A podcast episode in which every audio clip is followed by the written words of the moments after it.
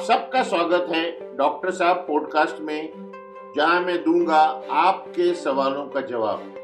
नमस्कार, मैं हूँ डॉक्टर चंदर असरानी, जो पिछले चार दशकों से ज़्यादा फैमिली डॉक्टर की तरह लोगों की सेवा कर रहा हूँ। एमबीबीएस होने के साथ साथ मैं फैमिली मेडिसिन में पोस्ट ग्रेजुएट निष्णात में हूँ और अब कोविड में ऑनलाइन शुरू हुआ है। मैं तो पिछले 20 साल से डिजिटल कंसल्टिंग कर रहा हूँ। मेरे पेशेंट सारे दुनिया में फैले हुए हैं। और फैमिली प्रैक्टिस के साथ साथ मैं कॉरपोरेट हेल्थ केयर भी एडवाइस करता हूँ। और पिछले 18 सालों से मैं सोशल मीडिया पर फेसबुक ट्विटर लिंक्डइन पर स्वास्थ्य के संबंधित जानकारी बांट रहा हूँ। तो अब सही है कि ये सब करने के बाद मैं आ रहा हूँ आपके पास डॉक्टर साहब पॉडकास्ट लेकर। तो निश्चिंतक मुझे सवाल पूछिए, जितने भी पूछिए मैं आपको उनका जवाब दूँगा। तो भाइयों और बहनों तैयार रहिए अपने सवालों के साथ क्योंकि डॉक्टर साहब आ गया है। सर हमने जब हमारा लास्ट एपिसोड ऑयल के ऊपर किया तब हमने प्रॉमिस किया था कि आज हम रेसिपीज़ के बारे में बात करेंगे। Right right. मगर उसके बाद हमें इतने प्रश्न आए हैं मोटापे के ऊपर कि ये दो एपिसोड नेक्स्ट जो है हमें मोटापे के बारे में ही बात करना पड़ेगा। हम तैयार हैं। हम तो वही देंगे जो हमारे सुनने वालों को चाहिए। रेसिपीज़ इंतज़ार कर सकते हैं। ये लगता है कि हमारा एपिसोड सुन के हमारा पॉडकास्ट सुन के सुनने वाले जागे हैं और उन्हें समझा है कि वो ज़्यादा तेल उपयोग में ला रहे हैं। चलो सुषमा शुरू करते हैं फिर मोटापा। सर तो सबसे पहले ये बताइए कि मोटापा क्या है? मोटापा पहले एक सिर्फ़ गुण या अवगुण समझा जाता था। इंग्लिश में हम जिसे एट्रीब्यूट कहते हैं, जैसे कोई लंबा है, नाटा है, पतला है, मोटा है, गोरा है, काला है, लेकिन अब पिछले कुछ सालों से वर्ल्ड हेल्थ ऑर्गेनाइजेशन यानी विश्व स्वास्थ्य संगठन ने मोटापे को एक बीमारी बताया है। ये एक बीमारी है जो हमारे शरीर को धीरे धीरे धीरे करके खोखला करती है और फिर हमें बहुत तकलीफें देती है। तो मोटापे का डेफिनेशन ये है कि ज़्यादा चर्बी हमारे शरीर में हो नॉर्मल से ज़्यादा जमी हुई हो उसको हम लोग मोटापा कहते हैं। सर आम आदमी कैसे जाने कि वो मोटा है या नहीं? ये बहुत अच्छा प्रश्न है। हमारे क्लिनिक में लोग आते हैं, वज़न करते हैं और पूछते हैं आकर कि सही है? और हर कोई डॉक्टर के पास जा नहीं सकता, जानने के लिए वो मोटा है कि नहीं? तो मैं एक बहुत बहुत आसान तरीका समझाता हूँ, जिसका नाम है ब्रोकाज इंडेक्स। ध्यान से सुनो, जो पुरुष हैं, वो अपनी लंबाई सेंटीमीटर में माप लें और उसमें से 100 कम कर लें। जो बाकी बचेगा, वो उनका आइडियल शारीरिक वज़न होगा। उदाहरण देता हूँ, एक पुरुष जिसकी ऊंचाई या लंबाई 180 सेंटीमीटर है 180 में से मैं 100 कम करूँगा तो 80 बचेंगे, उसका सही वज़न 80 किलो होना चाहिए। और इसी तरह महिलाओं के लिए अपनी लंबाई सेंटीमीटर में नाप लें और उसमें से 105 कम करें। तो अगर एक महिला की लंबाई एक सौ पैंसठ सेंटीमीटर है, उसमें से 105 कम करके उनके शरीर का वज़न 60 किलो होना चाहिए। यह फॉर्मूला वयस्क 18 साल से ज़्यादा पुरुष और महिलाओं के लिए है। बच्चों के लिए बहुत सी वेबसाइट हैं जहाँ जाकर आप चेक कर सकते हो। एक वेबसाइट का नाम बताता हूँ growing well dot com G R O W I N G W E L L dot com ये डॉक्टर साहब परिवार की वेबसाइट है। यहाँ पर जाके आप अपने बच्चे का वज़न और ऊंचाई के बारे में देख सकते हो। सर, ये तो आपने बहुत सरल तरीका बता दिया। बट ये बीएमआई क्या होता है? बीएमआई का पूरा फॉर्म है बॉडी मास इंडेक्स ये बहुत सामान्य रूप से उपयोग में लाया जाता है, जो हमें हमारे शरीर के मोटापे के बारे में बताता है। बीएमआई को काफ़ी कैटेगरीज में बांटा गया है। इसका एक फॉर्मूला है जो मैं यहाँ नहीं समझा सकता। आपको वेबसाइट पे जाके देखना पड़ेगा इंटरनेट पे जाके देखना पड़ेगा।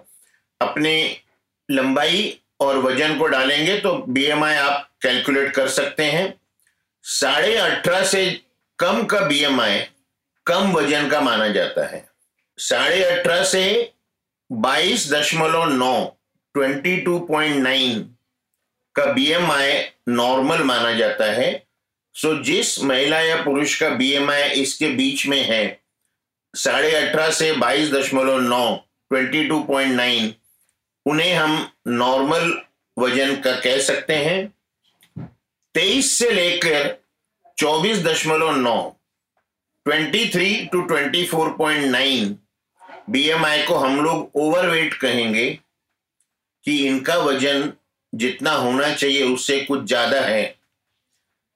25 से ज़्यादा हो गया तो हम उसे मोटापा कैटेगरी कहते हैं, यानी कि ओबेसिटी और अगर आपका बी एम आई तीस से ज़्यादा है तो आपके दिमाग में खतरे की घंटी बजनी चाहिए क्योंकि 30 से ज़्यादा को हम लोग मॉर्बिड ओबेसिटी कहेंगे यानी कि ऐसी ओबेसिटी ऐसा मोटापा जो आपको आगे चल के नुकसान दे सकता है। सर तो इसका मतलब ये हुआ कि जिसका बीएमआई नॉर्मल है वो तंदुरुस्त है? इसका जवाब सुषमा हाँ भी है और ना भी है। सिर्फ़ बीएमआई नॉर्मल होने से कोई तंदुरुस्त नहीं हो जाता। एक और आंकड़ा है जिसे हम लोग बॉडी फैट परसेंटेज कहते हैं। उसके लिए भी एक बड़ा कठिन फॉर्मूला है जो आपको इंटरनेट पे मिल जाएगा। बॉडी फैट परसेंटेज हमें बताता है कि हमारे शरीर में चर्बी कितनी है और लीन मास कितना है। लीन मास जो होता है ना, हमारे शरीर की हड्डियाँ हमारी मांसपेशियाँ, हमारे ऑर्गन हमारा खून और बाकी सब। तो हमारे शरीर का लीन मास कितना है और मोटापा की चर्बी कितनी है, वो हमें बॉडी फैट परसेंटेज से समझता है। और बॉडी फैट परसेंटेज के लिए आपको या तो इंटरनेट से फॉर्मूला देख लो, या किसी डाइटिशियन के पास या जिम्नेशियम में जाके आप चेक कर सकते हो। चौदह से सत्रह बॉडी फैट परसेंटेज रहेगा। चौदह से सत्रह प्रतिशत बॉडी फैट परसेंटेज रहेगा तो वो हेल्दी है, वो बंदा फिट है। 18 से 24 यानी कि 18 टू 24 परसेंटेज बॉडी फैट है तो वो हम मान लेंगे कि हाँ भाई चलो, इसमें कोई नुक्स नहीं है, इसको हम मोटा नहीं कह सकते। लेकिन 25 से ऊपर 25 प्रतिशत से ज़्यादा जिसके शरीर में चर्बी है, उसे हम स्वास्थ्य स्वास्थ्य की निशानी नहीं समझते। अब ये तो है वैज्ञानिक, लेकिन अगर मैं 25 प्रतिशत की बात करूँगा तो हमारे देश में हर किसी के शरीर में चर्बी ज़्यादा होगी। इसलिए हम कहते हैं, अगर आपका बॉडी फैट परसेंटेज 30 प्रतिशत भी है तो आपको कोशिश करनी चाहिए कि वो 30 के नीचे ही रहे 30 से न बढ़ने पाए।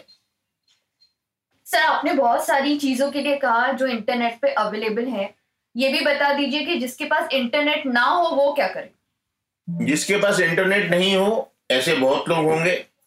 कोशिश कर सकते हैं कि उनके फ़ोन पर अगर कैलकुलेटर ढूंढ सके तो। नहीं तो जो पहले मैंने बताया ब्रोकस इंडेक्स लंबाई सेंटीमीटर में उसमें से 100 है 105 कम करो, एक रास्ता वो है। दूसरा रास्ता है, कमर और हिप्स का रेशियो निकालना। तो पहले क्या करिए? सीधा खड़ा रह के किसी को कहिए कि आपकी कमर माप लें। आपकी नाभि से एक सेंटीमीटर ऊपर। नाभि पर नहीं, क्योंकि जो मोटे होते हैं, उनकी नाभि नीचे लटक आती है। नाभि से एक सेंटीमीटर ऊपर आप कमर माप लें और आपके हिप्स जितना चौड़े से चौड़ा भाग है वहाँ पे हिप्स माप लें और इसका औसत निकालें। ये महिलाओं में 0.8 से कम होना चाहिए या 0.8 होना चाहिए। यानी कि आपके हिप्स आपकी कमर से बड़े होने चाहिए और पुरुषों में इसका औसत ज़ीरो पॉइंट शून्य दशमलव पिचानबे हो या इससे कम हो, इससे ज़्यादा है तो फिर वो कहा जाता है कि आप मोटापे की कैटेगरी में आ रहे हो। अगर आपका वेस्ट हिप रेशियो कमर और हिप्स का रेशियो एक से ज़्यादा है तो आप मोटापे की कैटेगरी में आ रहे हो। तीसरा रास्ता है बिना इंटरनेट पे जाने का, आपकी कमर का घेरा कितना है? तो जैसे कि मैंने बताया नाभि से एक सेंटीमीटर ऊपर अपनी कमर माप लें पुरुषों में 100 सेंटीमीटर से ज़्यादा की कमर स्वास्थ्य के लिए अच्छा खतरा बन जाती है। चौरानवे से निन्यानवे तक 94 टू 99 रिस्क है, लेकिन उतना ज़्यादा नहीं। और चौरानवे से कम की कमर को हम लोग लो रिस्क कहते हैं।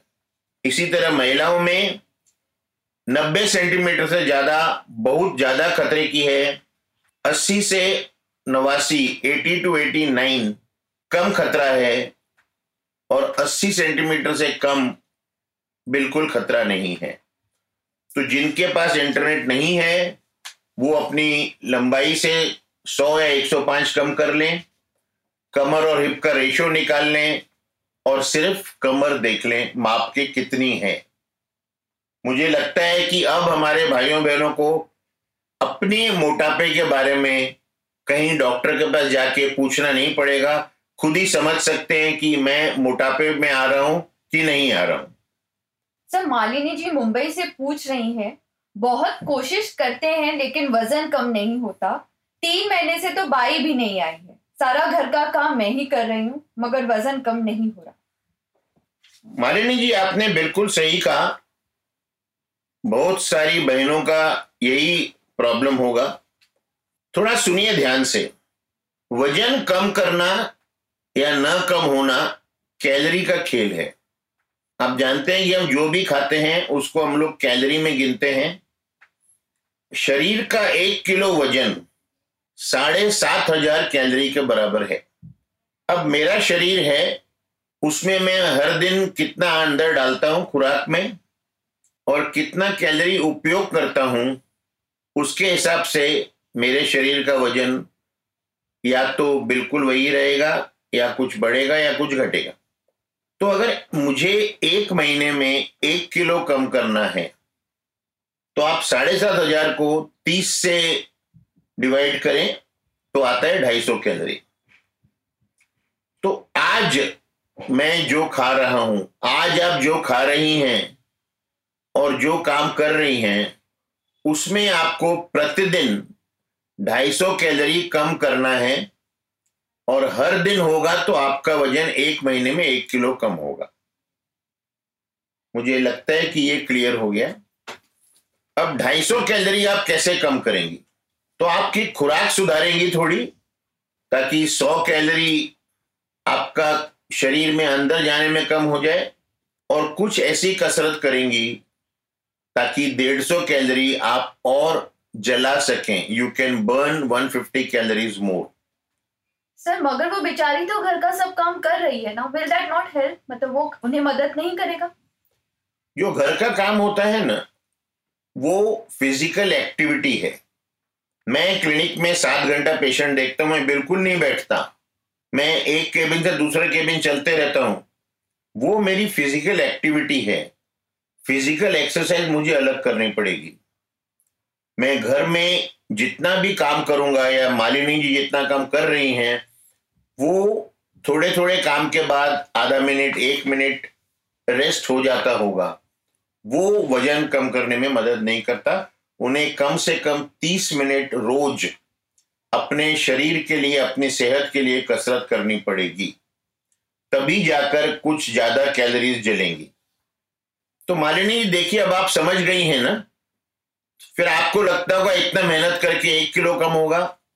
तो अगर आपको दो किलो महीने का कम करना है तो आपको पंद्रह हज़ार कैलोरी डिफिसिट लाना पड़ेगा, यानी पाँच सौ कैलोरी हर दिन का। और मैं ये सलाह दूँगा, खास करके महिलाओं को, किसी भी महीने में आपका वज़न डेढ़ से दो किलो से ज़्यादा कम नहीं होना चाहिए, क्योंकि फिर आपके बाहों की चमड़ियाँ स्तन ये सब लटक जाते हैं और वो बाद में आप लोग ज़्यादा परेशान होते हो कि इससे तो मोटे अच्छे थे। तो अधिक से अधिक वज़न लॉस आपका एक से डेढ़ किलो महीने का होना चाहिए उससे ज़्यादा नहीं होना चाहिए। तो सर अगर हम कम कैलोरीज खाएँ तो वेट लॉस हो जाएगा? सिर्फ़ कम कैलोरी खाने से वेट लॉस नहीं होता सुषमा उससे काफ़ी नुकसान भी हो सकता है। अब हम जब शरीर में इतना काम कर रहे हैं तो हमें कैलोरी की तो ज़रूरत है। हमें सोचना पड़ेगा हम किस फॉर्म में कैलोरी लेते हैं, ताकि हम तंदुरुस्त भी रह सकें। हमें ये नहीं चाहिए कि मालिनी जी का वज़न कम हो जाए, लेकिन उन्हें घर में काम करने की ताकत ही न रहे। तो उन्हें क्या खाती हैं वो देखना पड़ेगा, सोचना पड़ेगा उसके बारे में। कार्बोहाइड्रेट कम खाने पड़ेंगे प्रोटीन और हेल्दी फैट्स लेने पड़ेंगे ज़्यादा। इस तरीके से कैलोरी भी कम हो सकती है और जो हेल्दी फैट्स हैं वो थोड़ी मात्रा में ले सकते हैं तो उन्हें कैलोरी मालूम पड़ जाएगा कि कितनी कैलोरी जा रही है शरीर में। सर लगे हाथ तो ये भी बता दीजिए ये फैट्स हेल्दी भी होते हैं? ज़रूर हेल्दी फैट बहुत होते हैं लेकिन जैसे मिथ्या चल रहा है ना सब में, कि सारे फैट खराब होते हैं, वैसा नहीं है। तो हेल्दी फैट्स नेचुरल सोर्सेस से आते हैं, उसे आप फैक्ट्री में नहीं बना सकते, क्योंकि उनमें ओमेगा थ्री फैटी एसिड रहते हैं, जो हमारे शरीर को, हमारे हृदय को स्वस्थ में रखते हैं। ये है मछली। भारत में आप रावस खा सकते हो। वो एक हेल्दी फैट है, लेकिन उसे तला हुआ मत खाओ। करी में ग्रिल करके या बेक करके आप खा सकते हैं। फिर नट्स सूखा मेवा। आप पाँच बादाम रोज के ले लो। आप एक अखरोट रोज का ले लो। वो आपके लिए हेल्दी फैट है। आप रोज के दो अंडे खा सकते हो, उबले हुए, क्योंकि आप ऑमलेट वगैरह बनाओगे तो उसमें तेल लगता है, या आप पानी में स्क्रैम्बल कर लो, और जो सुषमा सबसे बड़ी मिथ्या बात है ना, मैंने पढ़े लिखे लोगों को अंडे का पीला भाग फेंकते हुए देखा है। पीले भाग में बहुत अच्छा हेल्दी फैट है। हम तो जो मरीज़ को कोलेस्ट्रॉल की दवा चल रही है, उसे भी अंडे का पीला खाने को कहते हैं। तो अंडे में बहुत अच्छा हेल्दी फैट है और दो अंडे उबले हुए, सफ़ेद और पीला, हर कोई रोज खा सकता है। फिर कुछ लोग बीज खाते हैं पंपकिन के सीड्स और तिल के बीज। ये आप रूखा खा सकते हैं। कुछ लोग फ्लैक्स सीड उनको आप पीस के या अगर पीसे हुए नहीं हैं तो रूखे मुँह में डाल के चबा के खा सकते हैं। पानी से मत लीजिए। ये सारा हेल्दी फैट है। कार्बोहाइड्रेट कंट्रोल करिए। कार्बोहाइड्रेट मतलब गेहूँ, चावल, इनमें सिर्फ़ कैलोरी है, न्यूट्रिशन कुछ नहीं है, इन्हें कम करिए, सब्ज़ियाँ ज़्यादा खाइए, फल ज़्यादा खाइए हेल्दी फैट्स लीजिए, दो चम्मच तेल, एक चम्मच घी रोज का लीजिए तो आपका वज़न कम होना शुरू हो जाएगा। सर तो इसका मतलब ये हुआ कि मोटापे के सिर्फ़ दो कारण गलत खाना और कसरत ना करना। ये दोनों कारण तो सबसे महत्वपूर्ण है, लेकिन बाकी कारण भी हैं। नींद का अभाव। आजकल का जनरेशन द यूथ सोते ही नहीं। एक डेढ़ बजे तक रात को सोशल मीडिया पे लगे रहते हैं। चार पाँच घंटे सोते हैं। शरीर को नींद कम मिलती है तो मेटाबॉलिज्म में फ़र्क पड़ जाता है। भूख हमारी डिस्टर्ब हो जाती है, हमारा हाजमा बिगड़ जाता है। और वज़न कम नहीं हो पाता। फिर महिलाओं में हॉर्मोन्स का इम्बैलेंस माहवारी का तकलीफ़ थायराइड का प्रॉब्लम इन चीज़ों से उन्हें भूख ज़्यादा लगती है, गलत चीज़ों की भूख लगती है। अब आप 25 दिन तो कंट्रोल कर लो। माहवारी से पहले पाँच दिन आप रोज के चार चॉकलेट खा रहे हो तो आपका सारा बैलेंस बिगड़ जाएगा। तो ये ज़्यादा खाना गलत खाना खाना माहवारी के समय या हॉर्मोन्स की वजह से इससे फिर आलसपन भी आता है। तो गलत खाना, कसरत न करना दो महत्वपूर्ण कारण है, लेकिन बाकी कारण भी हैं। तो ज़िंदगी में जो हम लाइफस्टाइल कहते हैं, उसमें सात घंटा नींद ज़रूरी है। Sir thank you so much आज हमें मोटापे पे बहुत सारा ज्ञान मिला है। हम बाकी के प्रश्न अगले एपिसोड में पूछेंगे। हमें सबसे अच्छा लगता है कि हम लोगों के प्रश्न का जवाब दें। तो अगर और प्रश्न आएँगे तो शायद हम एक दो एपिसोड और मोटापे पे निकाल लेंगे, क्योंकि आज भारत ही नहीं, पूरे विश्व का सबसे बड़ा प्रॉब्लम है मोटापा। और हर मोटा आदमी खुद को आईने में देख के यही कहता है, ऐसा ही हूँ मैं और कुछ नहीं करता।